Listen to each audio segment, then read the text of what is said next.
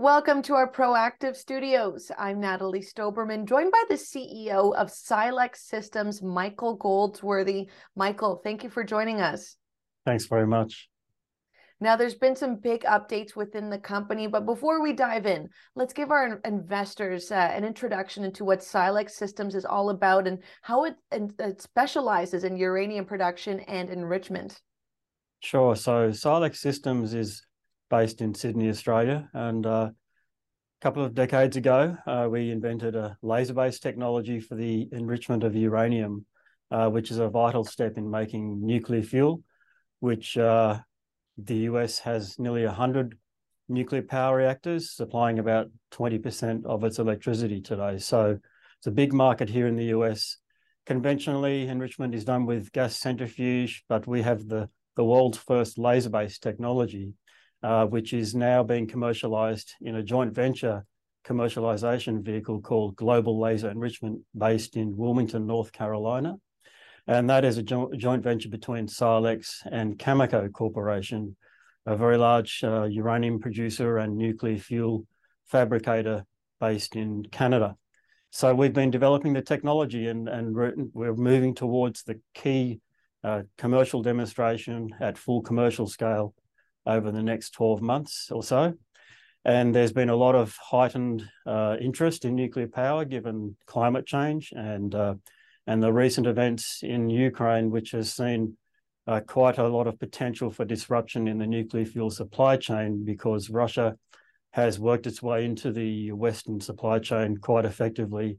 And today, the US depends on about 20% of its nuclear fuel coming from Russia and the European Union about 30% of its nuclear fuel coming from Russia.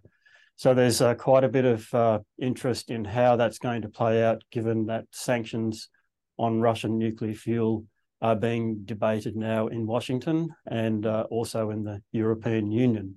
So our technology has uh, increased its uh, uh, profile recently as the next generation source of nuclear power fuel and in particular uranium enrichment capability. So I hope that makes sense. It's it's not an easy concept to understand. It's high tech, but it's essentially all about providing a secure, reliable nuclear fuel supply chain uh, once the sanctions uh, on Russian fuel take effect. Well, Michael, it definitely sounds like there's a sense of urgency to get that reliability when it comes to energy production. What kind of a timeline are we looking at this year for the project?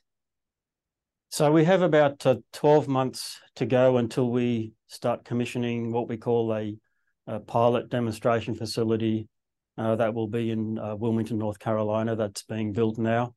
We just shipped uh, the first commercial laser module from uh, Sydney, where we built them and tested them, and that uh, system arrived in Wilmington late last year and has been installed and is being prepared for uh, operation. On, on, the other hand, we do have some more work on the separator systems to go over the next few months, but we hope to be commissioning the full commercial scale pilot demonstration facility around this time next year.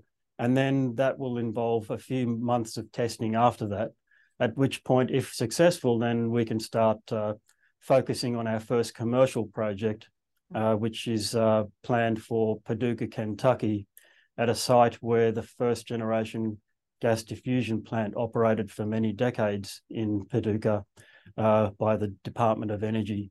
So it's uh, very exciting times ahead. The milestones will involve uh, getting the pilot system commissioned uh, towards end of this year, and then hopefully some news flow around the testing results into the first half of next year.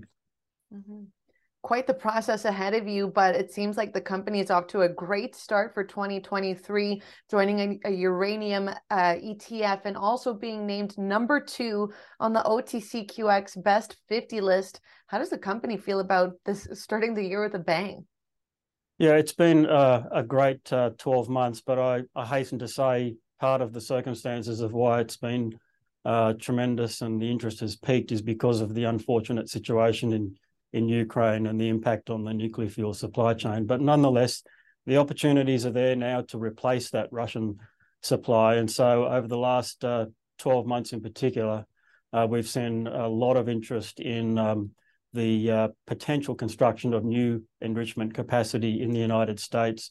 The US government is rolling out some very uh, significant initiatives. Uh, the Inflation Reduction Act that was passed through Congress last August carries about $700 million of funding for new uh, enrichment capability to be built in, in the US. And uh, there are other bills that carry similar packages that are being prepared to uh, to be submitted to Congress over the coming term. So a lot of interest from the government, from the White House through Congress, right down to industry, where we have uh, recently joined joined forces with some of the nuclear utilities uh, to uh, letters of interest signed with Constellation and Duke and other utilities, all supporting our subsidiary, our, our joint venture, Global Laser Enrichment, to uh, to complete its efforts to commercialize because uh, at the moment the the nuclear fuel supply chain is quite vulnerable to that Russian influence, and we have to fix that up for the long term.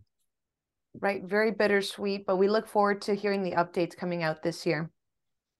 Yeah, that that's right. We will have some good news flow over the coming year, and um, we hope that uh, everyone can see the potential of this technology that we invented some time ago in Australia and is now in the hands of Global Laser Enrichment in North Carolina.